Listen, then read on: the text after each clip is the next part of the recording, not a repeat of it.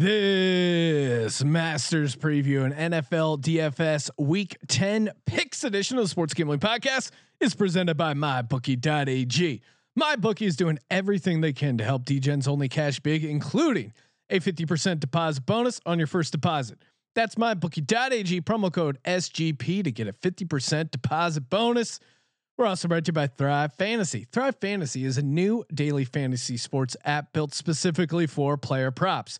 Download the app in the App Store and use promo code SGP for an instant deposit match up to $50. That's thrivefantasy.com, promo code SGP. Sign up and prop up today. We're also brought to you by Ace Per Head. Ace is the leader in pay per head providers, and they make it super easy to start your own sportsbook. Plus, Ace is offering up to six weeks free over at aceperhead.com slash SGP. That's aceperhead.com slash SGP. Hey, what's up, you degenerate gamblers? This is Bill Burr and you're listening to SGPN. Let it ride, baby.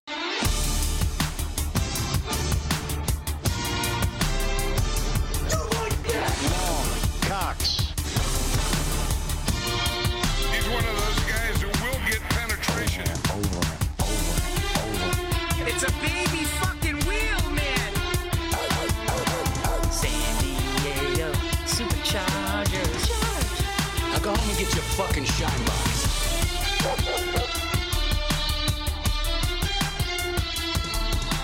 Ooh, welcome everyone to the Sports Gambling Podcast. I'm Sean, stacking the money green with my partner picks, Ryan, Real Money Kramer. What's happening, Kramer Dog?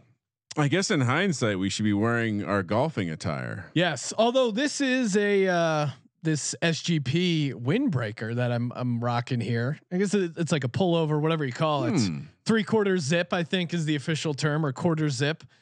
Uh, works great for golf. Yeah. Yeah. As does this uh, nice sport uh, lightweight sweatshirt. but both can be found in the merch store. Both Sean. can be found. Is this a commercial? No, what just it's not. happened? But uh, man, it is it is a awesome week for sports and sports gambling. Of course, too much, Maction right? is much? happening right now as we're recording. Got a little action on the side, a little side action. Tuesday night, Wednesday night, then Thursday night football, Friday night college football, Saturday college football, Sunday NFL, and of course Thursday through Sunday we're talking Masters. So man, there is just so much, so much going on. And if that wasn't enough, Ryan, if that wasn't enough, huge announcement. This is the announcement music. What's going This on? This is the announcement music. Two part announcement. One, we will be broadcasting live from the Circa Las Vegas Sportsbook on Thursday. This Thursday, a pregame show for the Colts Titans game, kicking off around four o'clock Pacific, seven o'clock East. So we're going to be broadcasting live from their podcast studio. Tune in youtube.com slash sports gambling podcast.com or i'm sure we'll be streaming it live as well on our twitter at gambling podcast. So tune in that's going to be fun. And on that show we will announce how we're giving out the $500 cash prize which you guys so rightly earned by stuffing the athletic football podcast in the locker. It belongs so a big thursday and maybe even talk a little recap round one for the Masters. It's it's going to be fun. We're going to be doing a live show from the Circa. Tune in, Ryan. Tune. Oh, in, I mean, and you're going to want to tune in live because there's going to be a certain uh, limit to the number of entries to get your $500 because. Uh, we have to do a little contest. Uh, that's the uh, most fair way show to us divvy you the care. cash. Show Yeah. us you care. They showed the audience showed they cared by putting the putting the athletic football podcast in the locker. Now, time to get your reward. Hear how you're going to get your reward this Thursday from the Circa. Looking forward. We already got it when we uh, we did a tour, of course, of uh, Circa. Good buddy Derek showed us around. Podcast studio was looking really nice. So. Looking forward to breaking that in, and this, uh, to be clear though, this is not like a uh, you know huge event, and hopefully, knock on wood, if you're with us, fingers crossed the vaccine's good to go. Maybe we do a giant event come march madness. But thursday night Oh, it's all going down. 4 p.m pacific 7 o'clock east a fun pregame show recap of the masters. Doing it all. Doing it all. Hearing that music you know what time it is. That's right. It's time to talk about the Masters.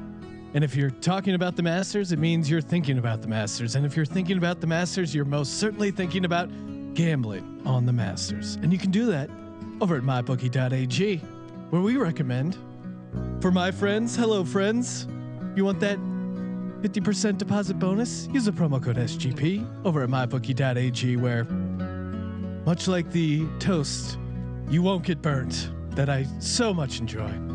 Head over to mybookie.ag, use that promo code SGP to play, win, and get paid. Joining us on the line to talk about the Masters, the master himself of golf gambling, co-host of the Golf Gambling Podcast, Steve Shermer. Steve, how we feeling? Oh, we're feeling great. It's Masters Week. I mean, it's about six months too late here, and uh, you know, you made reference to uh, Jim Nantz's burnt toast, and I can only imagine that it's probably been sitting in the toaster about six months. This house in Pebble Beach is probably aflame right now with how burnt that thing is. But no, I mean, we're finally here. We made it. There was a lot of doubt back in the spring if this was even going to happen. But let's go. It's a fall Masters. We're probably never going to see this again. So enjoy it this week, and you know, bet smart and uh, bet freely as well.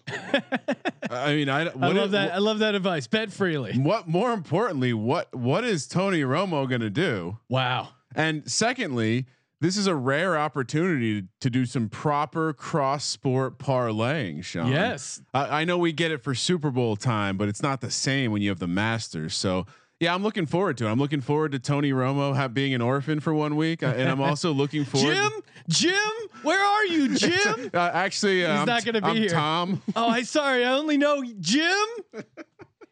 Yeah, he's gonna be he's gonna be missing his Jim doll, but Jim's gonna be covering the Masters, of course, in Augusta.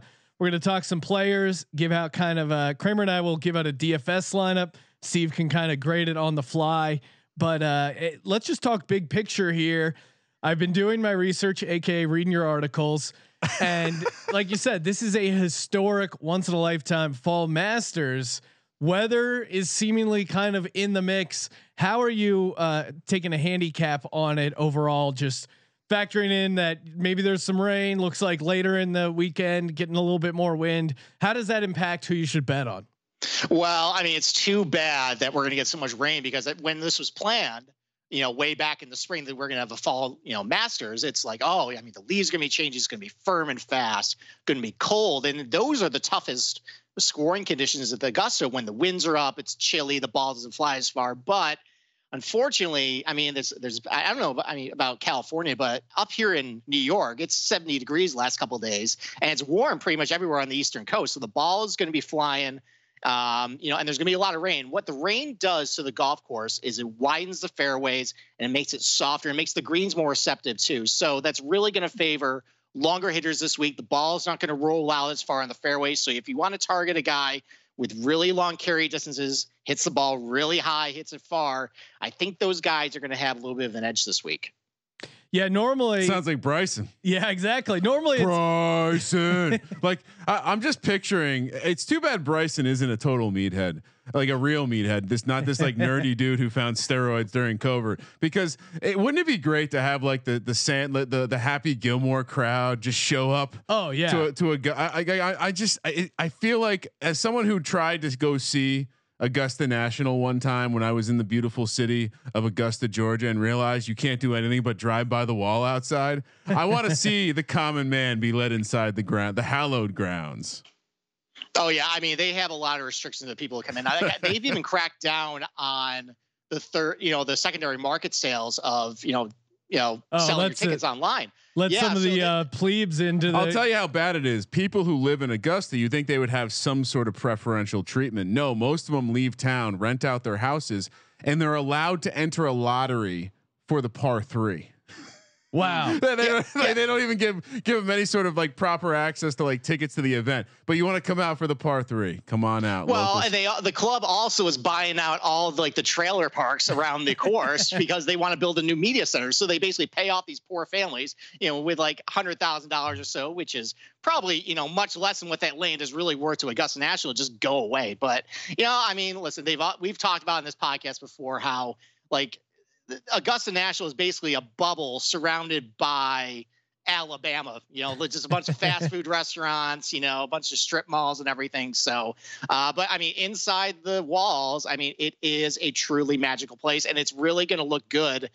It's going to look good, you know, in the fall, and it's going to look different too. I mean, it's it's it's not going to be probably as popping green as it would be back in the spring because you know we've only had about eight weeks or so with the overseeded bent grass. You know that that really like emerald green like turf that you usually see. It's probably going to be a little more Bermuda this time just because it's been so warm. You haven't killed off all the Bermuda grass. But I mean, uh, you know, there's not going to be flowers either. But overall, I mean, I, I'm gonna looking forward to it. It's still going to be the same, you know, Masters uh, as always. I was out front this morning when my gardener was here mowing the lawn, and I was I was doing some some hardcore grass analysis because I knew I knew that we were going to get into it tonight, and then you know what? That was I realized I don't know shit about grass. I'm going to let Steve Well, be the expert. Right. So we we have the two premier grass I- experts on the podcast smoke right it, now. I don't rock it, between you know? Steve and uh, Kramer.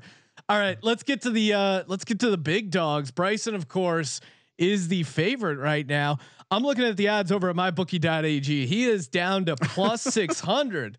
That is, I mean, I you laid out a, a- you know we already kind of hit on some of the points of why he might be able to uh, really strike the ball well here and put up a good run, but six to one, that's a bit insane for me. Is do you think the hype's warranted though, Steve? Well, I mean that that price has come down. I think earlier today it was eight to one. So Yeah. that's that's pretty crazy. I mean, I can't remember odds that low at Augusta since Tiger. Basically, I mean, it's, a Tiger was usually uh, even odds at almost every major, but six to one in a pretty stacked field. That's a lot. But listen, there's been a lot of think pieces and from myself included. I mean, either on the podcast, either on sportsgamblingpodcast.com.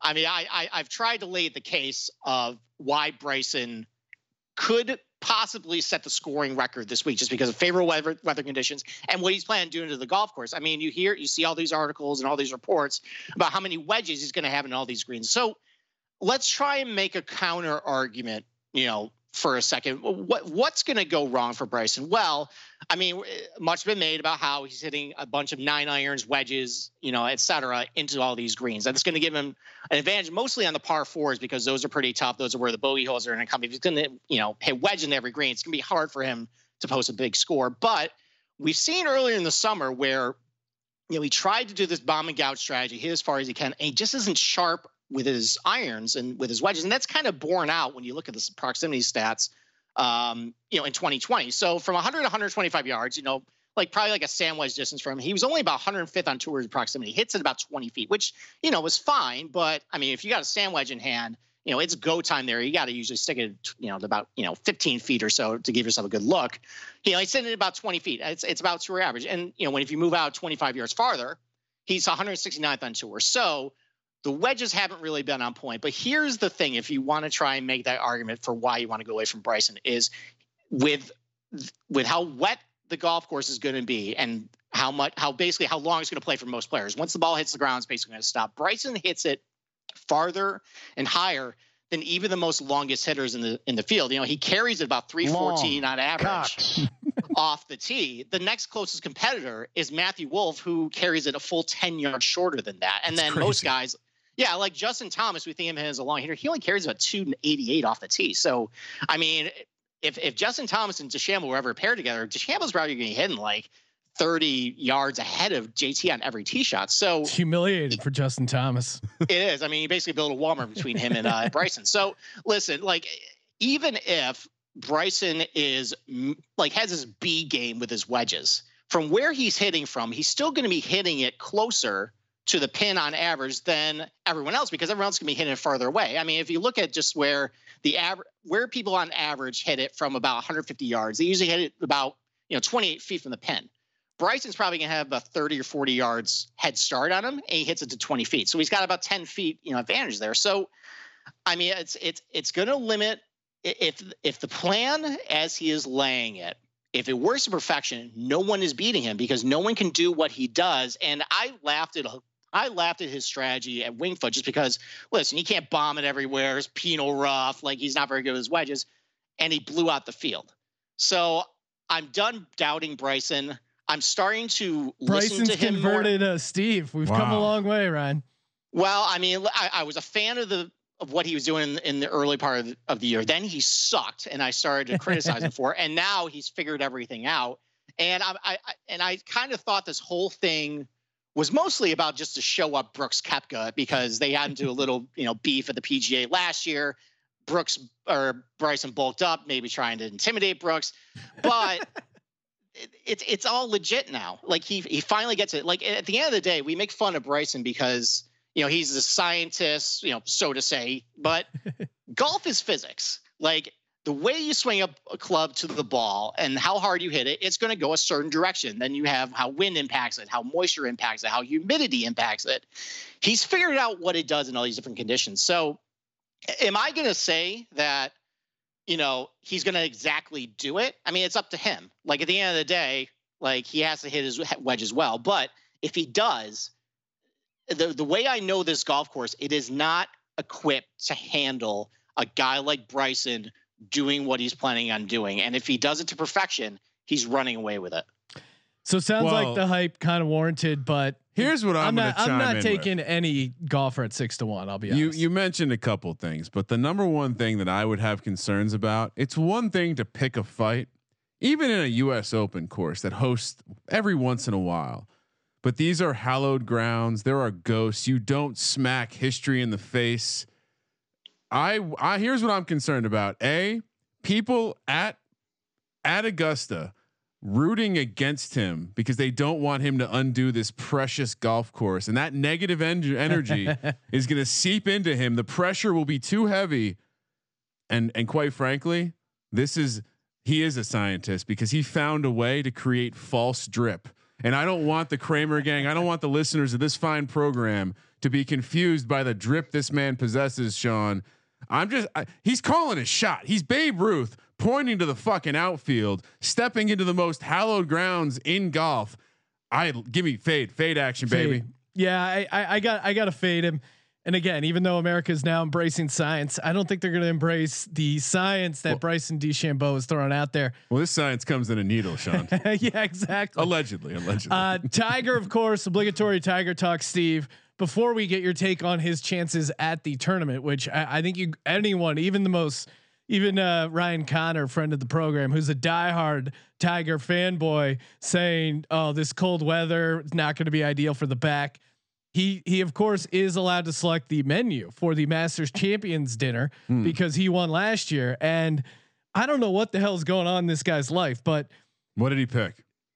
Uh, steak. Okay, Okay. that's awesome. And chicken fajitas and sushi. That to, that to me is just an odd combination. Someone misses a buffet. Yeah, That's exactly. What's going on here. Yeah, that that feels like something you get at a buffet. Steak's awesome. Fajitas are awesome. Maybe you put those together, but sushi and uh, Alabama probably has some great Southern country cooking, like Well, some- Georgia. Georgia. Yeah, what did I say? Alabama. yeah, it's a slight, slight step Way up in class. But I'm saying, no uh, offense to Alabama. maybe some fried food, some ch- you know gravy. I- I'm just imagining some like comfort foods, sushi. You're not getting great sushi in Georgia. I'm sorry, Wow, Steve. they are close to the water, Sean. Yeah, but that's not where you get the sushi. Steve, what do you what do you think on Tiger's chances right now? Any My chan- bookie has him at three thousand or plus three thousand, so thirty to one. Maybe Tiger thought sushi meant something else. Is that the 19th hole? He's trying he's trying to poison. Uh, Sorry, sorry. some of the other uh, You were asking Steve if there's value. Oh yeah, I mean Tiger. Any any uh, build us a scenario where Tiger has a good run. Well, I mean, listen, like we all know Tiger's history there. It seems like at least his Tiger, at least his fans are just convinced that he can just walk onto the course and everything is all cured, no problems at all. But I'm looking at Tiger and I look at that performance a couple weeks ago at Sherwood, a place that I said on the Golf Gambling podcast would be a really good fit for him that I thought would kind of kickstart him a little bit because he didn't have to use the driver a whole lot. There was a lot of importance on, you know, hitting the iron well. He's played well there in the past. And he was basically DOA from the start. And that was when I finally realized that, you know what? I think it just, he, it, it the end is near, I think, for Tiger. And I, I don't know exactly when it happened because if we flash, if we go back about a year ago, he won over in Japan. And then he was the best player on the President's Cup. And he actually started the PGA Tour year really well. He played really well at Torrey Pines. I think he finished fifth. Like it looked like, you know, before COVID and everything all happened, that like, I mean, he might be able to defend his Masters run. And then all of a sudden, at the LA Open at the Genesis, you know, in your backyard, something happened. He just was flat all week. I don't know if the, there, there's some sort of secret injury he's fighting, but ever since then, like if you watch Tiger out there, there's just no energy. It looks like he's just moping around and just going through the motions, and it really just showing up in the stats too. You know, all year he's only played 29 rounds all year long, which is one of the lowest sample size of anybody in this field. So there's not a lot of rounds, you know, as you know, where he's been able to shake off the rust. But he's only gained about 0.07 strokes tee to green, about field average. Like that, that's not very good for here. You know, he's gained about half a shot per round with his irons, which is good. But Tiger's not doing well off the tee or scrambling or putting in order to overcompensate that. Like he needs to get that number up if he wants to compete. So listen, like, can he go to Augusta and just turn around magically? Yeah, he could. I mean, he knows it like the back of his hand, but I, I, I don't see a lot of hope here, and I and I, I I think we keep waiting for him to just you know snap his fingers and turn on, and it, it just there might just not be any gas left in the engine. Yeah, I think last you know l- last year's Masters that was his like hey, waving goodbye. This is you know one one big green jacket, one last big win on the way out, and uh, yeah, a chip in a chair, Sean. A exactly. chip in a chair. That's all he needs. All right, let's uh let's just get into it. Talk DFS lineup. That's probably a good way to kind of get Steve's take on some of the golfers we like. Make fun of our picks. Make fun of our picks, and of course, golf gambling podcast. Make sure you subscribe, Apple Podcast, Spotify, wherever you, wherever Uh, great podcasts to download. Yeah, as, as you're listening to this, there, there's probably three fresh three full episodes breaking down the Masters, sitting on the Golf Gambling Podcast feed, skyrocketing up the golf podcast charts all the way 24 right now. Wow, so and and we moving were, day for the Golf Gambling Podcast. I think Steve was alerting us to the fact that through the DFS show, they're already north of two hours of content for the Masters. Still one more preview coming. So so much. Uh, Sean, can I get started? Go for it. All right. So we talked about Bryson. We mm-hmm. talked about how he's calling out the course. He's calling out history, the ghosts of Matt, the Masters past. Everyone is going against him. Meanwhile, it's Masters season. So what? What's your boy Real Money Kramer doing? Drip Constructing squad. the drip squad. Brooks Koepka under 10,000? Are you kidding me? I don't care what kind of form he's in. Give me that motherfucker. He's not losing to Bryson this weekend. We you you start your drip at the top as much as I wanted to get that cokehead Dustin Johnson in here cuz he's playing well. He's also a mental case. So give me Brooks Koepka, the best looking golfer on tour as we speak. One of the best. Well, Ryan, I'm not going to dispute your uh, good looks comment there, but to me, when you're putting these lineups together, it seems like you got to have one of these big dogs. Yeah, that's and, Brooks, and, baby. And Steve laid out a case of uh, strokes gained. I think tee to green. That's the key stat you want to look at. And Justin Thomas, he's doing very well in that. And then I think approach to green as well. He, yeah, but who's leading the tour in strokes gained off the course? Uh, That's Brooks Koepka, baby. and he looked uh, Justin Thomas. I like a guy. He his stats match up with the course, and also coming in with a little bit of heat. Um, you know, played pretty well in the Zozo Championship. So Justin Thomas, he's my big dog at ten thousand seven hundred. Steve, uh, what what are your early thoughts on these DFS picks? Well, these are two guys I really like. So let's start with Brooks Koepka for a second. So we all know him as someone who is just going to crescendo before a mass for before a major. It's happening again. Like I mean, he's for whatever reason he can just turn you know the light switch on and off, and he did it last week. You know, he started off a little slow in Houston, made the cut, but you know, he noticed he wasn't performing very well off the tee. So he switched from he was using a new driver Thursday, Friday, went back to his old driver, and all his off the tee stats just did really well. And that led him to shoot 65, 65 on the weekend. So, you know, his iron game started to come around. He started to putt better. I mean, he's definitely ready. And you, if, if you want to think about guys, because I mean, me personally, I know you guys don't think so, but I think all roads are going to go through Bryson. Like Bryson is the big bad villain of the video game that you got to be. and so if you want to think about guys who can go toe to toe to him, have the firepower to match him off the tee, that's a guy like Brooks Koepka. And it's also a guy like Justin Thomas. Like he's not as long off the tee as Bryson, but what he makes up for, he's a much better iron player. He's a much better scrambler. Uh, so, and he's gotten better. He doesn't have great course history at Augusta National, but he's gotten better and better every year. And one of the things about Justin Thomas is, you know, he he loves the Masters because he's basically a he's a fanboy. Like he's a Tiger fanboy. He grew up, you know, idolizing him, and he wants to win the, the Masters so badly. And one of the things he said in the past is he kind of gets in his own head a little bit when he goes there. But I think with no fans at Augusta National, that's going to help him stay in the moment, kind of focus a little bit. And listen, he's got all the shots in order to win here. There's no excuse why he hasn't had a top 10. So I think at the very least, I think Justin Thomas is going to have his best performance yet at the Masters. I don't know if it's good enough to win, but I think that's a good that's a good pick for DFS just because his floor is really high because of how well he can score pretty much everywhere uh, on the course. Love his golf game, but not enough drip for me, Sean. Who's my, your next guy? My next guy, the ultimate, the ultimate bizarro drip guy. He touts a pink driver. I don't know if he still does that. I assume he does. He knows this course. I, I didn't know this, Sean. He's only won at three courses in his career. Uh, uh, Augusta being one of them. Bubba Watson for nine thousand. Give me this guy. He he's kind of the father figure of the team, but we know we know this guy touts a religious lifestyle. But I got a I got a feeling, Sean. He he likes a little side action. He's a Yeah. creative motherfucker on the course. I have a feeling he brings that creati- creativity to his personal life. Nine thousand. Give me Mr. Bubba Watson. Perhaps Sean. It's just uh it's just the fact that nine years ago in the second year of the golf or in the sport of the sports gambling podcast, we gave out Bubba Watson to win the Masters. That was many years One ago. One of our first big wins in the history of this program. So he has a special place in the heart of DGens only. Bubba Watson, baby, nine thousand. Well, this guy, he's maybe he's the next Bubba Watson because he also helped uh, me when uh, I think I gave him out at 35 to 1 to win the PGA championship. Give me Colin Moore. Oh, that's your, that's your boy. I like this guy's game. I like his aggressiveness. I mean, you saw that closing out the PGA championship where he just kind of went for it. He has some moments where he's cold, certainly, but he's he's a young stud who I think you know you see this in sports all the time where it's like he doesn't know to be uh, intimidated by how big this moment is. And I like, I kind of like the fact that he's a Stanford kid and the fact that you grew up playing in the uh, or you know at least your college days in the Bay Area, probably used to playing in a little cooler weather, dealing with the light rain and uh, possibly some winds that you expect to see towards the end of the weekend. So Collin Morikawa, 9,500. Steve, what's the analysis? All right. Well, I need to fact check both you guys because both you guys said something a little off about each one. So let's start about Okay. Bubba Watson. So Kramer, I mean, I, I appreciate you, you know, trying to look at Bubba's wins and everything, but he's won it more than three golf Okay, courses. He's so won maybe- at least four or five. So, you know, but but you know, I'll, I'll give you a pass there. Listen, I, I love the pick of Bubba. I think a lot of people love the pick of Bubba just because. I mean, listen, you got the course history. Won there twice. Is like Bubba has his certain golf courses, and Augusta is one of them. He's also playing great coming in.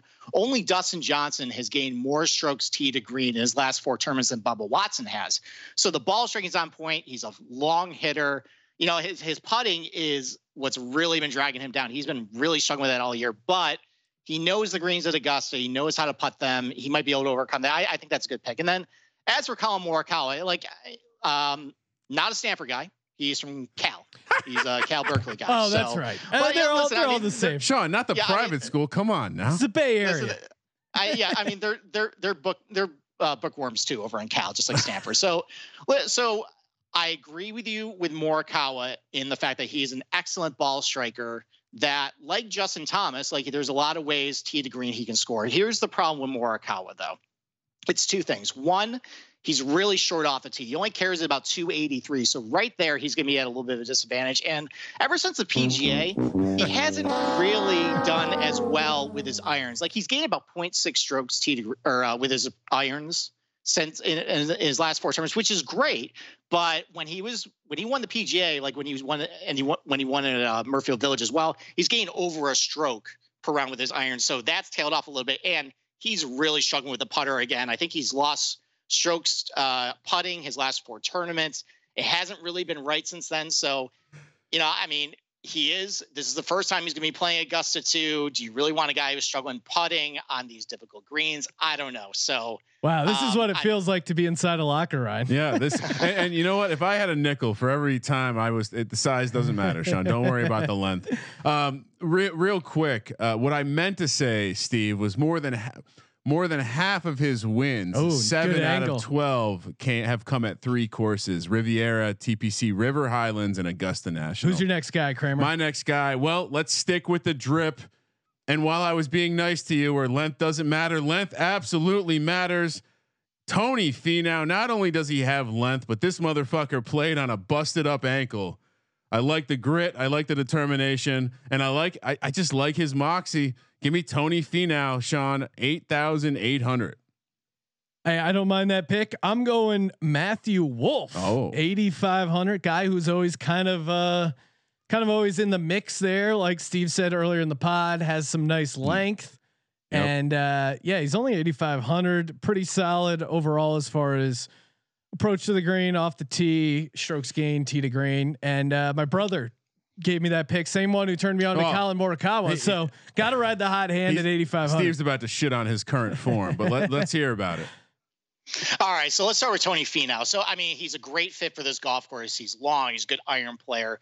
I mean, the knock on him is that he doesn't win, but I mean, at 8,800 bucks, you don't need him to win. Like, if he finishes in the top 10, you're perfectly fine there.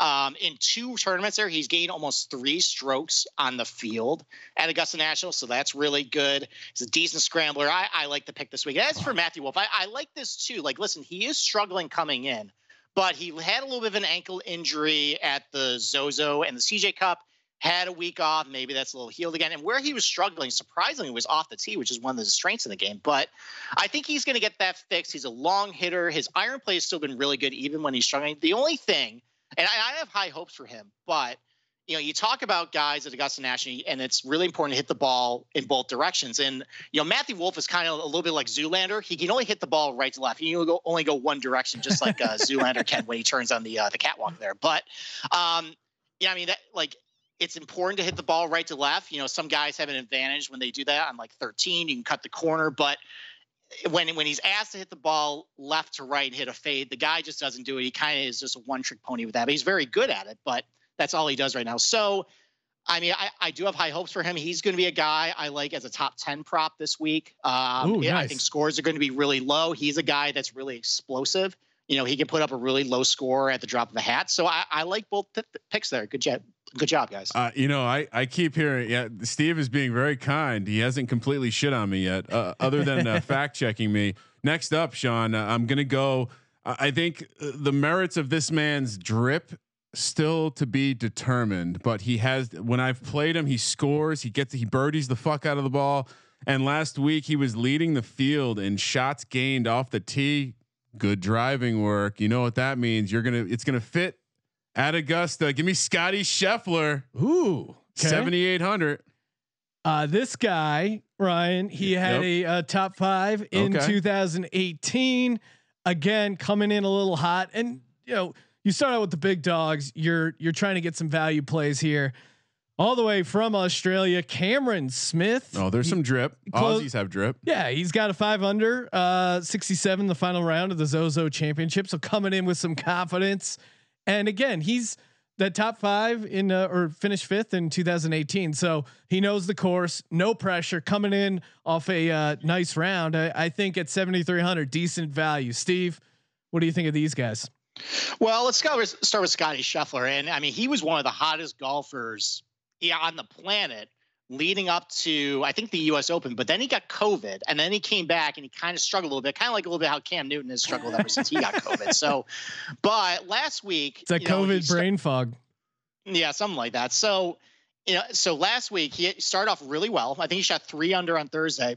Had a really, really bad Friday and Saturday. He kind of put himself out of the tournament, which is too bad. I had a bet on him at 28 to 1. I was feeling pretty good after Thursday. And then he just completely crapped the bet after that. But, you know, Sunday he put it all together. I think he shot five under and he bookend basically two really good rounds and two really bad rounds. So listen, I mean, he is pretty long. The only thing he's a little bit of a low ball hitter, so I think that's going to reduce a little bit how much how far he can hit off the tee. But he's a good iron player. He, you know, we'll see how he does with the putter. So I, I, I like the pick. There's a lot of upside there. This is his first time at Augusta, but I mean, when you're down in this price range, you can't really discriminate.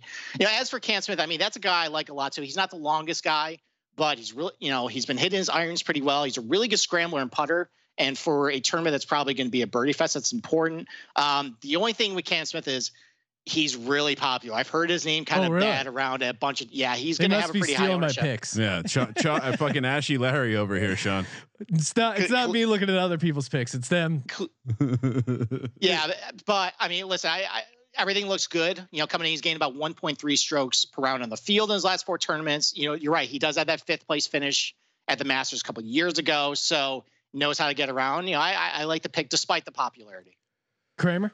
All right. Well, now now we're getting a little bit further down the price points, and when I look at this person's headshot, I, I, I there's no drip. There's zero drip in this guy. Giant forehead. Looks like he definitely spent some time with glasses on, maybe staring into a computer. But his name appears to have the word crack in it. Mm. And and every good drip strip squad needs some some entertainment from time to time. So I went with Jason, and, and Steve's going to correct my pronunciation. I'm sure Jason Kokrak. Cock You got rack, it. Kokrak. I, I, I got saw it. some Coke people having him. I almost went cock rack. I figured that wasn't correct though. Um, yeah, I mean, uh, in in good form, uh, fit fit in my budget, and uh, just another guy. He's putting really well. Uh, not a, not a ton of stuff. I, I stole this from the, uh, the the couple places I uh, I searched around before the, but I, I like that the crack is in the name. Seven thousand, Sean. yes. I, I didn't have much for him. Well, now now we're getting some. We need some crafty veterans here, and I'm Oh. going to 47 year old Uh-oh. Lee Westwood. Tossing him in here. He's only uh seventy two hundred dollars, and classic. uh You know, always the bridesmaid, never the bride. 19 top tens in majors, so I, I- I think he's capable of coming in here, getting that top ten. Maybe not a guy you you want to put a dark horse bet to win it all, but at 7200, I think he's a high Mm. floor guy, Okay. and the ceiling is certainly a top 10 for me when it comes to Lee Westwood. Steve.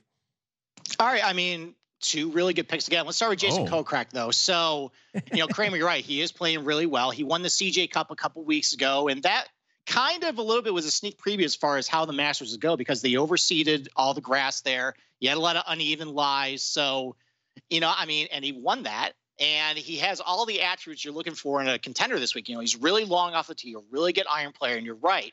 The putter's been really good. What concerns me a little bit, Kokrak, is that historically he's not a very good putter. So has he just figured it out on the greens and this is just who he is now, or is he going to regress? I don't know. I mean, we can't get in these guys' minds. We don't see every single putt they hit on the practice green. I wish we did, but we can't. So, um, you know, he is going to be popular this week. This pricing where he's at, it definitely was set before he won the CJ Cup because he's probably about I would say $700, $800 too low. I mean, even though this is his first Masters, with the form he's in, he shouldn't be 7,000 bucks. So I think a lot of people are going to use this kind of as a free space in their lineup. And as for uh, Lee Westwood, listen, there, there's no bigger fan of Lee Westwood than me. I love this guy, and, I, and I've always rooted for him in order to get over the top. I had really high hopes for him like in the months leading up, just because I was in the assumption it was going to be cold, windy, and that's kind of a Lee Westwood Yeah. type, you know, Masters. But it's not going to be like that this this week. I mean, it's it's. I mean, at least for me, the temperatures look like it's going to be mid to upper 70s most of the week. Going to get a lot of rain, and wind is not really in the forecast anymore. So while he has really good course history, I'm not sure if this is the weather conditions for him. But listen, I if anyone who wants to use Lee Westwood in a DFS lineup, I'm going to co-sign just because I'm a big fan of his. Sean, I, I almost went Lee Westwood, and I'm I'm tempted to switch it, but w- with the theme of my drip, uh, we needed someone to supply the cocaine for the party, so I found a Colombian, Sebastian Munoz. Okay. Uh, he's 67. Never heard of this guy. I, I'm a little concerned because I don't think he's a great uh, a driver of the golf ball, but he has been pretty efficient with the wedges and the approach shots. So I'm just gonna throw it out there. I'm gonna let Steve either either uh, commend me for my pick and tell me why I'm smart, or just shit on it, and I'll uh, throw it to you, Sean. This guy again doing some bargain shopping here, but give me C Woo Kim. It wouldn't be a DraftKings golf DraftKings lineup if Sean didn't go with the uh, with some form of Asian golfer. well, and I I zagged and I didn't put Tommy Fleetwood Oh, in, in I- the I- uh, in the lineup. So Steve, you'll be happy. You don't have to discuss Tommy Fleetwood, but Siwoo Kim, I, I think he's going to, uh, you know, he's going to challenge uh, Morikawa on the team, keep him focused there. And Siwoo Kim, he's a guy got uh, one of no idea. PGA Tour card at the age of 17 Oh, in 2012, the youngest player ever to get through the qualifying tournament. So he's kind of been a prodigy who hasn't quite Oh. fully popped. But even though he's only 25, he's still making his fourth start at the Masters, coming off a uh, 21, uh, 21st finish last year. So Balls are going to drop this year. he's a guy who has some experience, not a lot of pressure, and has played somewhat decently at this course. So give me Siwoo Oh. Kim at 6,800. Steve, are you uh, are you, I'm- are I'm you drinking the Kim Kim action here? I mean, two really good picks again, guys. I, I don't think I don't think I crapped on much. I mean, listen, I think I was harsh just on Morikawa, but I mean, I, am I, I love his ball striking, so that's not even as bad. So, all right, so let's start with Sebastian Munoz. I mean, you're right; he doesn't gain a whole lot of strokes off the tee, but he's a little longer than most of these guys in this range. And I think the reason why some of his strokes gain off the tee stats a little surprised because he's a little erratic off the tee, but with all the moisture on the golf course, he's going to play a little wider. I think that's going to help him out this week. And he's a really good iron player, a good scrambler.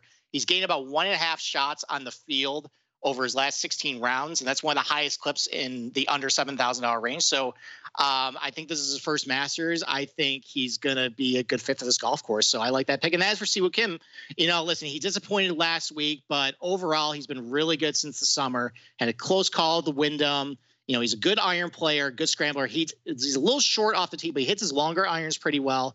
You know, if you're going to be shorter this week, you got to have good iron play, and Siwoo definitely has that. So, again, I mean, I, I I think you guys nailed it. I think with this DraftKings lineup. I'm just picturing a celebration when Sean pulls down the million of just a see woo. That was I do imagine myself sitting in this very garage yelling woo well, when? What, let me ask you. What time will the Masters be on for Sunday?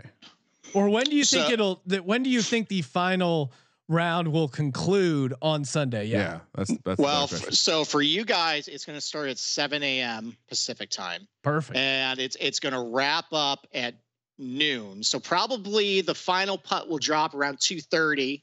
Well, no, it'll be 11:30 for you guys, and then they'll do the half hour. You know, put on the green jacket, everything like that, and then go home. So listen, you're probably going to miss I don't know halftime, maybe a little bit through the third quarter, but listen, it's Masters week. It's the only time we're going to get it this year you guys can afford to skip, I don't know, Eagles Giants. I mean, that's what I'm going to do. I'm going to avoid the Steve, Giants. this is best case scenario. You don't, you don't have to watch uh, Danny Dimes turn it over five times against the Eagles. Or I don't have to watch Carson Wentz just fall into sacks like he's been doing all year too. So Oh. I mean, yeah, listen, I guess I, can't really talk too much shit about uh, turnovers. I'm sorry. So hey, listen, I mean, it's Masters week. It's something to be excited about, and you know, put the football. Football can wait, guys. All right, you know, tune into Augusta because it's going to be low scoring, packed leaderboard. I think it's going to be really exciting. You know, Steve, last Sean, we'll couple just get an extra TV. Don't worry. We'll watch Steve, it do all. you think uh, the people CBS they're worried about going head to head with our pregame Periscope on Sunday? Uh, that the Masters ratings could be down. I, I think they could be worried about it. All right, No, Kramer. I, I, I- I think they're definitely terrified. I think they up the fees with uh, IBM in order to pay more, just in case, because you know there's going to be less eyeballs. All right, let's do it. Let's throw out a lock, a dog, and a a DGen only golfer. Kramer, Oh. I'll go first. My lock, as and I don't usually like to go this chalky, but I put him in the DFS lineup. Give me a little taste of Justin Thomas at plus a thousand, a ten to one. He's kind of uh, my uh, of the big boys. I'm going with him. I mean, even over Bryson, which you know Steve made a great case for, but at six to one, it's just I got to go at least ten to one. My dog in the main range, in like the mid range, there is Wolff at uh, plus four thousand, and of course, Hashtag Legends only. because you made fun of Collin Morikawa, I'm going C. Woo Kim at Oh. a hundred to one. It's always fun to have a couple bucks on the long shots. Kramer, what do you got for us? Uh, Brooks, give me for a lock, for a dog. Why not some Bubba Watson magic for another for another year at the beauty? I mean, he's thirty to one, not not this the longest of the dogs. And for my D gens only, what's big enough, Sean? Is seventy to one big enough? I think yeah, anything over Jason Kokrak. let's go.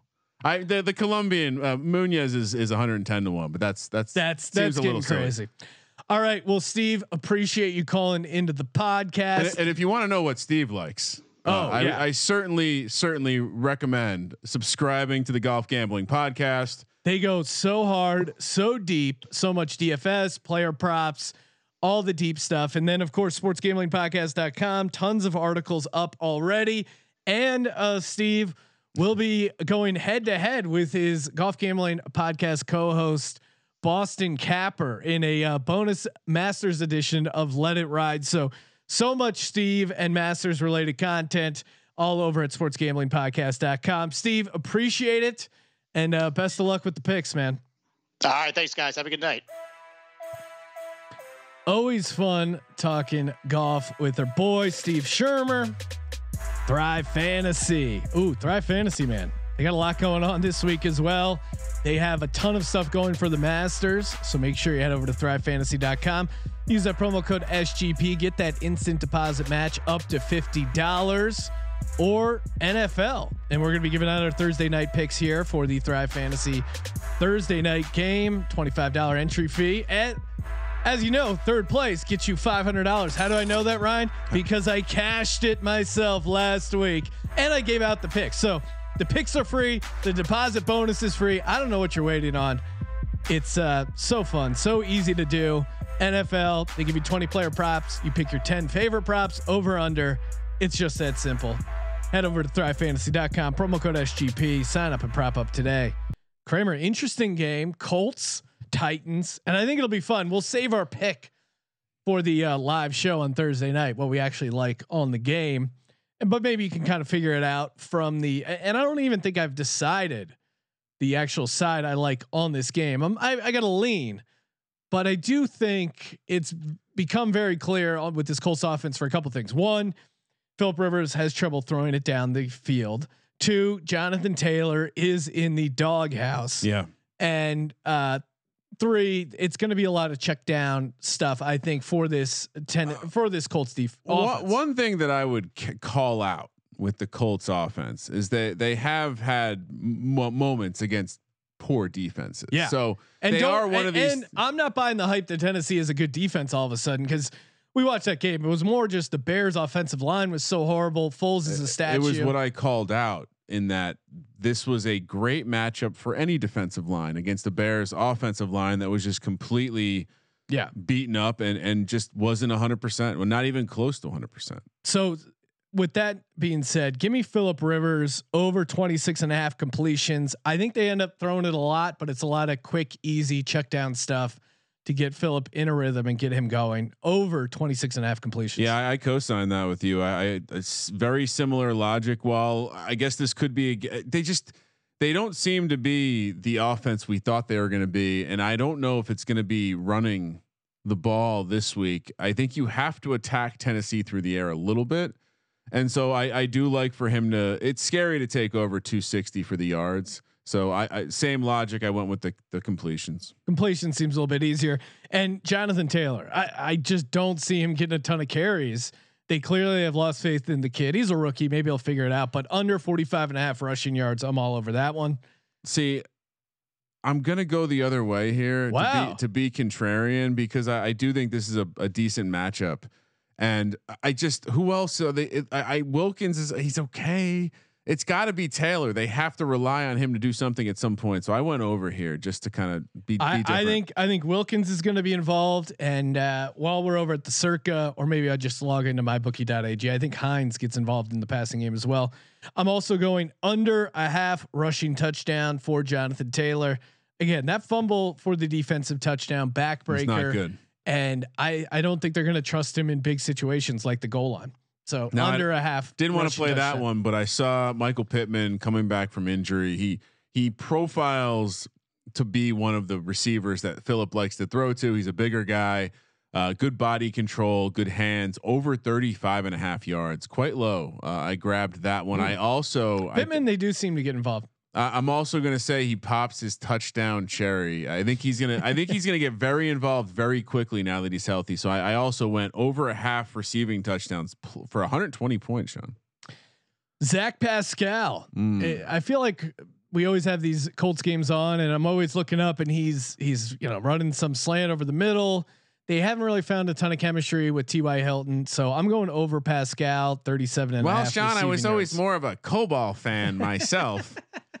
uh, sorry. That is that is next level 90s nerd. nerd. humor for anyone. Yeah, you have to. Uh, that is a deep reference, Ryan. It's it's to the point where that's like literally like that's like a 30 year old joke, Sean. It's been it's been aging this entire time. I also went over on Jordan Wilkins. 90 points for over 33 and a half. I think they're going to run the ball. And so I'm adding both of these totals together and it's still only what 80 yards? Yes, please. They're going to run for more than more than 80 yards in the game. So Jonathan Taylor, uh, I took the over. I'm doing the same with Wilkins. Yeah, I uh what else do I got here? Jordan Wilkins, yes. I'm also on the over rushing yards. I think he's going to get the bulk load of the carries there and 33 and a half. That seems really low. Uh like I I may just bet this individually as a prop as well. But yeah, Jordan Wilkins, they they seem to like him. I mean, we remember that that game before that, right? He he Yeah. was the guy that went off and They seem to trust him, and and you know when you watch him run, it it's shades of Carlos Hyde, but he doesn't seem to fumble the ball. And sometimes coaches like guys that just know which hole to run in. So, uh, I myself, Slot. How's the slot? I, you know, some a little hole variance is always good from time to time, Sean.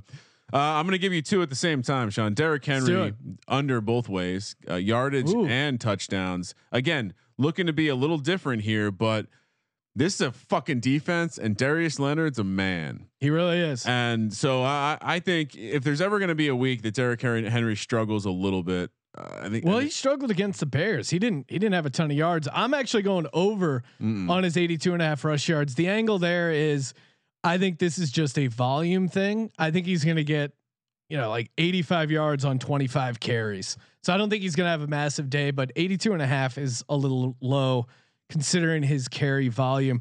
Uh, an under I like though is Trey Burton under 34 and a half receiving yards. Under is you're only getting 95 points, so juice shaded a little bit there, but it seems like he he likes Mo Alie-Cox. Mo Alie-Cox, limited participant. Jack Doyle is going to be out, but Burton he gets some like weird goal line touches, and they use him in the red zone. But I don't. He's he's not like a huge yardage guy, so uh, I'm going under there. Trey Burton.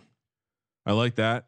Uh, what else do I have, Sean? I have Jonnu Smith over 27 and a half uh, yards. I, I think of all the matchups f- uh, for this defense that look vulnerable, this is one of them. He's kind of been a little bit of a. I mean, I, I think he scored a touchdown last week, but he hasn't. He's kind of been underperforming. Didn't really go off though. I, yeah. I think this could be a nice week for him. So give me the over 27 and a half. And Trey Burton, he's only gone over 34 and a half receiving yards once this season. And that's even including a couple times. That was that one week You know where what? everyone else was injured. I'm gonna shift. My, I'm gonna. I'll take that with you. I like that. It, it's, I think it's a pretty solid one. Ryan Tannehill, total passing touchdowns and interceptions combined. I'm going under. He doesn't throw a ton of picks. I don't see him throwing a ton of passing touchdowns. Uh, When's the last time we've seen Tannehill look really bad? he he doesn't look horrible, but he didn't look that good in that Bears game. Like his numbers were pretty bad. Uh, but I look at this like obviously the over is plus juice for a reason. But when I look at this, this feels like a Tannehill can get two interceptions kind of game. Well, eh, or it could be Tannehill gets three touchdowns. The, the touchdowns and interception combined is an interesting prop to handicap. I took the over on this because it, it does it it feels like this is a variance prop. Like you want to take the more high, and I know Tannehill has been pretty steady, but I, I I really like what this defense can do to you, and I I think we've seen the worst of Tannehill when Derrick Henry can't get going. So the play action doesn't work. Tannehill's in trouble. I'm going to take over the two and a half uh, TDs and interceptions. That's my ten, Sean. Okay. Uh, Corey Davis under receiving touchdown. Uh, again, I don't see Tannehill lighting it up with the passing touchdowns. Corey Davis, you're paying for it. Under's only 80 points, but I've I've learned that uh, you know, don't no no don't um don't overthink it too much when it comes to these. Like I, I think I got into trouble chasing value and just oh, you know, going upside Yeah, and uh yeah Trust i'm not doing that anymore this one though i ryan you are the kicking expert i accidentally clicked over on this i had to edit my pick but give me under uh stephen gostkowski six and a half i know i know it's very low and they maybe they hold him to field goals but this guy's got and even though it's a dome this guy's got missed field goals written all over him. this is what scared me off this prop was the idea Kick, that the the k expert well the Colts are gonna the Colts have one of those defenses that you can kind of move the ball a little bit. But the closer you get to the end zone, the more they're going to tighten up. So could there be opportunities for him to kick some field goals? Yes. Could those be opportunities be longer? And we've seen this guy. He's clearly. I mean, either either he's got action going the other way, or they just need gonna to- hook one of these like we, we saw it with Vinatieri last. It, some of these guys are just old. Like the leg isn't working the same. I get it. I mean, I could still knock it home from 47. I don't know about Gostkowski. I actually passed that one. Well, Sean. I, I don't think their team total is going to be that high. So even if they get to 17, that's two extra points and a field goal. the scary scenario is they can they they routinely drive to like the 35 30 yard line and he bangs a couple home because then it's just an extra point Yeah. Uh, I still think he fucks it up. Give me, give me under on Gostkowski. Kramer. Moving right along, talking more NFL DFS. Before we get to that, I want to shout out Ace per head. Ace is the place if you're thinking about starting your own sports book. And now would be the week to do it. Jesus Christ. You got NFL, So much. action, college football, the Masters. So much going on, so much to bet on, and why not start booking your own action? Become your own sportsbook operator. Just go to aceperhead.com slash SGP, aceperhead.com slash SGP. Ace is the place if you're considering starting your own sportsbook. Use our sign up link and get up to six weeks free. That's right, six weeks free. Ace is the place. You want to start your own sportsbook. Kramer, let's do it. Let's talk millionaire maker lineups. What do you got? oh my goodness what a glorious week uh you know when i started i was like oh man how do i how do i not oh god J- do i re- i ha- i've twice now gone from having jared goff uh robert woods and cooper kupp in there to just ripping it out because i'm like i can't i can't do it jared goff sucks sucks island It's a strong island. I can't go there this weekend. Russ is going to be in fuck you mode. That powers could power the defense. Uh, It's a divisional game. It is. So I went back to the well and I took Mr. Josh Allen. No, In so a- did I. Oh, really? God damn it. I just love the matchup. I mean, what we saw last week, either Tua got really good really quickly, or maybe Arizona's defense isn't all that good. And, and, and oh, by the way, I mean, we had Coach Leach, Mike Leach on the program. Uh, he essentially Cliff Kingsbury's mentor Yes, when it comes to Cliff coaching Kitchens said that he's going to struggle with the defense.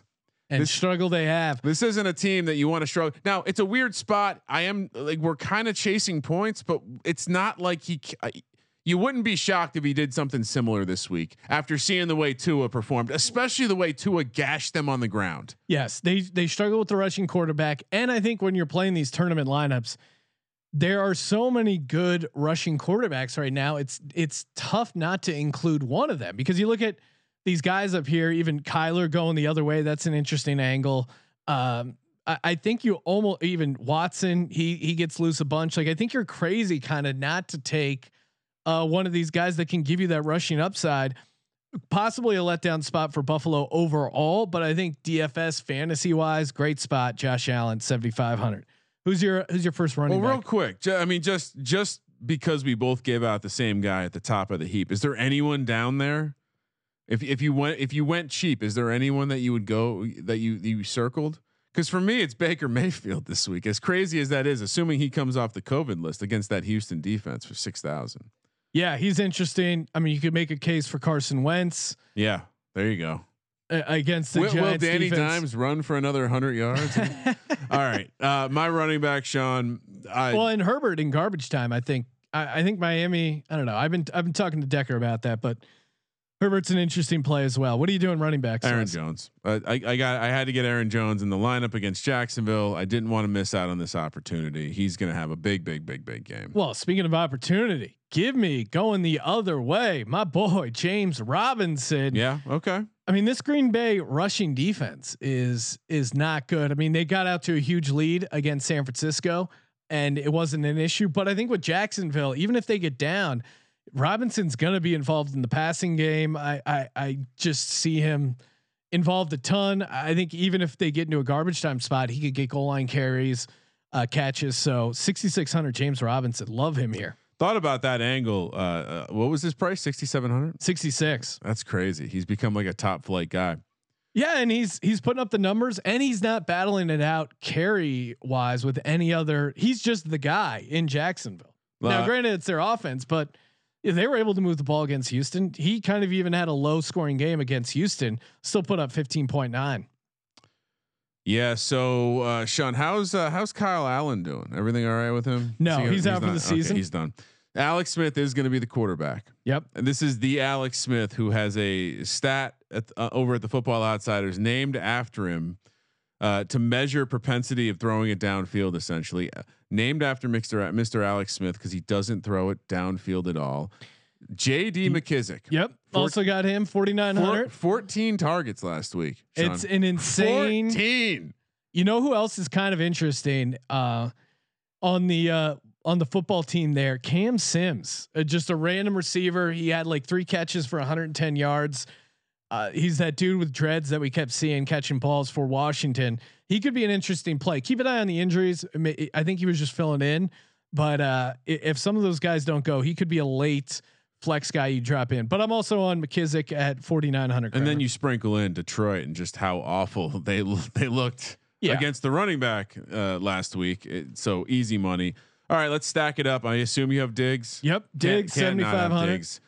Uh, sure, you you could be worried about him getting shut down. No, no, you can't. He just doesn't like dumb trade Vikings. Dumb trade Yeah, he gets double digit targets every doesn't time. matter. He's and, like he's DeAndre Hopkins in terms of the the the the pr- like matchup proof. and he didn't have any touchdowns last game, so I think he's kind of due to get one uh, this game. Gabe Davis stole a lot of touchdowns, and he's an interesting guy So to keep your eye on. Uh, I I don't think I would play him this week, but maybe like the following week or in a couple weeks when he uh, reemerges. I didn't double stack this week, Sean. Next up, uh, I went I went actually over to to Mr. Russ because we know he's cooking this week, and it's been a little it's been a little while uh, since Tyler Lockett's done anything. Uh, Metcalf is going to have a matchup this week. Jalen Ramsey, I, I think I think Jalen Ramsey can do some. I mean, obviously, How it's not it's you, Ryan. impossible to completely stop Mr. DK Metcalf, but you can slow him down Yeah, five hundred too. and, and for 6500 I, I think we're gonna see uh, you know some form of a game where the seattle offense passes the ball a lot so 6500 tyler lockett this guy, it's a layup again. He's getting double digit targets every single week. Keenan Allen, seventy one hundred dollars. The Chargers running backs, they're all banged up. They're gonna have to throw the ball. Herbert has a real connection with him, and Miami, their defense has been good, but uh, they certainly showed some vulnerabilities there uh, in Arizona. To me, this is more just a PPR play, though. I, I think he's just going to get a ton of look and a, a ton of catches. next up I, I had to get someone against the seattle defense because they're Mm. so bad and I, I I went this I went to this well a couple weeks back and it worked out well for me. Josh Reynolds only 3500 this week for some reason. Uh, isn't he clearly the third guy?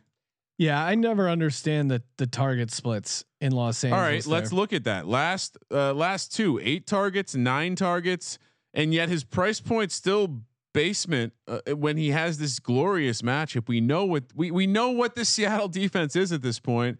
I know it's hard to get Jared Goff in there. We discussed this I think before the but I had to get a receiver. So I went Josh Reynolds, saved some money too, 3500. I had a little bring back in the cards game, and maybe I'm chasing points again, but I I like this guy, especially over the middle. Uh, you know where those linebackers are, or maybe the safeties going to the outside to help with DeAndre Hopkins. But give me Christian Kirk, fifty seven hundred dollars. He seems to have a real connection going uh, with their boy Kyler. Uh, coming off a, a game where he had eight for one twenty three and a touchdown. I I think he could he might do that again against this Buffalo defense, which has really struggled with dynamic, speedy receivers. I could see Christian Kirk getting behind their secondary pretty easily. So Christian Kirk, fifty seven hundred. Sean, Yes. revenge spot here at the tight end position. Evan Engram. I fucking hate him right now. He blew the game against the Eagles last time. Joe Judge realizes that he wants to help get the monkey off his back. And and the Eagles have just been trash against the tight end. So it's a plus plus plus matchup. He gets a shitload of targets. He's going to finally do something with it. Evan Engram has a monster. He has the game that they the Giants drafted him for finally years later against the Philadelphia Eagles. I'm also going to the Eagles Giants game, Ryan, but I'm going to the other side. Give me Dallas Goedert, forty two hundred dollars. Zach Ertz has always dominated the Giants, having big games against them. No Zach Ertz, and possibly the man they call the next Zach Ertz, the Yak Ertz, the guy who actually Mm. gets yards after the catch. Dallas Goedert. Uh, they've just always done well at the tight end spot against this Giants defense historically. Goedert came back uh, for that Cowboys game, but Didn't he still qu- wasn't quite 100%.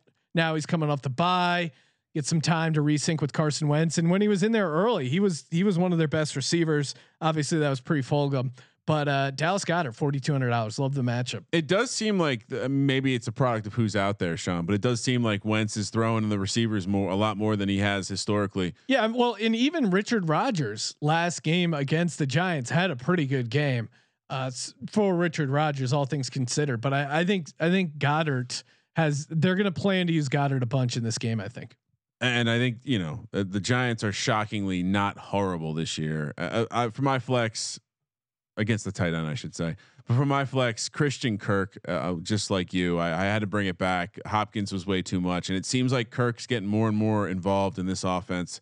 Hopefully, it wasn't just a matchup thing last week with the the top corners on the outside there. But uh, I'm gonna I'm gonna flow back to that matchup too because but it's not like Buffalo's been uh, been all that good. No, I mean i- On and- defense. And, couldn't you see a similar game flow that we saw in that No. Seattle Buffalo in there will be Buffalo, points Arizona? There will be points. It's a dome. You got two quarterbacks who like running the ball, not afraid to chuck it deep. Uh, who knows? Those games where you think it's going to be high scoring. Although we thought Seattle Buffalo was going to be high scoring, and it was. I mixed things up a little bit. Ryan went double tight end set. I haven't said this name in a long time when it comes to fantasy, Uh-oh. but when there's a new quarterback, sometimes you see he has some instant chemistry with a pass catcher. Give me Tyler Eifert of the Jacksonville Jaguars. Five targets, four catches uh, with his boy I see that. Jake Luton. And Tyler Eifert's only 2,700 bucks. I could see him having a decent day against this Packers defense, which is not good. You said Luton like it's a Luton. Luton like it's a code word for a skin flute. Kramer. What are we on? Sorry, I was thinking about my sweet joke. Oh, I thought you were thinking about skin flutes over there. Skin flutes. Uh, wa- once upon a time, you know. Uh, I I had so I had twenty eight hundred dollars, Sean. Okay. And it, when you look at the twenty, like i- when you look at all the defenses under the twenty eight hundred dollar umbrella, they're all kind of shit. And so I, I went I went to a situation where I ended up saving, uh, not spending all my money, and I'm just gonna fade Jared Goff. I'm just gonna fade Jared Goff. I'm gonna play the Seahawks defense. I'm gonna say Jared Goff makes some mistakes. And uh, stay tuned to the Twitter feed, and maybe I'll throw a dart at one of these other defenses. I, I considered playing the Raiders; they're pretty shitty. So so is that offense for Denver. But uh, I'm gonna just play a fade of Mister uh, Jared Goff. Say How he gets much? me a How much did you have? Twenty eight hundred. Wow, so scared to play the Giants defense at home. Says a lot, Ryan.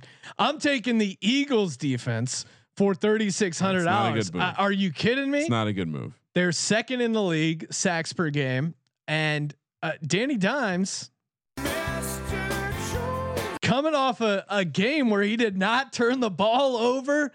Regression indicator. Are you kidding me? How does he not turn the ball over in this game, Ryan? I mean, he's taking. He's. It's progression. He's progressing, Sean. Hasn't he turned the ball over in every game in his career except two games? Yeah, so maybe he's And due, again- due for a couple. Okay. He did fumble twice though. He recovered both of them. Yeah. Or no, wait, maybe he didn't. Uh, oh no, he did fumble. All right, he didn't throw any interceptions, so he's due. Had four interceptions past uh, four games, but not last game. Take your So I- shade I think somewhere else, Sean. I think he's due. Uh, You're the, nervous. the Giants' offensive line. We're going to be able to get some You're, pressure. you're nervous. The- a loss here and the, division race is back up for grabs. well, you guys would be what three and seven then? yeah. No, we would still be a game, uh, a loss and a tie ahead of you guys. So First time you've ever heard someone brag about being a tie ahead of you. three, four, and one, baby. You're gonna break your neck looking up at us, Ryan. All right. I mean, again, I at this point I'd prefer if Gettleman got fired. So I guess worse is better. But all rise. All rise and everyone tune in to the live show from the Circa Sports Book Thursday night, 4 p.m. Pacific, 7 o'clock East. That's how you're going to figure out. We're going to announce how to get that $500 cash prize. How prize. much? $500. Wait. So do you have to buy a ticket to the show or something? No, or is that and of free? course it's going to be free because the audience already earned the five hundred dollars. We're just going to announce how we're going to divvy it out, or Uh, maybe a little, uh, maybe a little and ha- and ha- DFS action, Ooh, right? A contest, Contest a could be duel. Uh, and and how do people uh, how do people watch that show again? youtube.com slash sports gambling podcast, or you can watch it on Twitter at gambling podcast. So much, so much Masters content. Make sure you check out our buddies over at the Golf Gambling Podcast. Just putting the Let It Ride game show. We did an early edition, a Masters edition. That's Yep. on the Sports Gambling Podcast network feed. Uh, the debut of a MMA gambling podcast on the Sports Gambling Podcast network feed, and of course the college experience, putting out five, six uh, episodes a week. There's you- so much going on, right? Uh, a full Maction episode. NBA Uh, draft, those college basketball. Do you do you have a, a train sound effect on the board? Because the content train Nope. is going full steam, just like the snow Snowpiercer. You ever see that one, Run Sean? through a motherfucker face. The That's the closest I have to a the, train. the Marshawn Lynch Express. He is the content train. Thank you guys, of course, giving us those ratings, those reviews, giving out merch Monday every Monday. And Champ Champ 11 was this Monday's winner, Champ, champ. but you can be too. Thank you for participating in the Sports Gambling Podcast. For the Sports Gambling Podcast, I'm Sean, stacking the money green, and he is Ryan Let's get two times a million dollars this week. Kramer. Let it ride.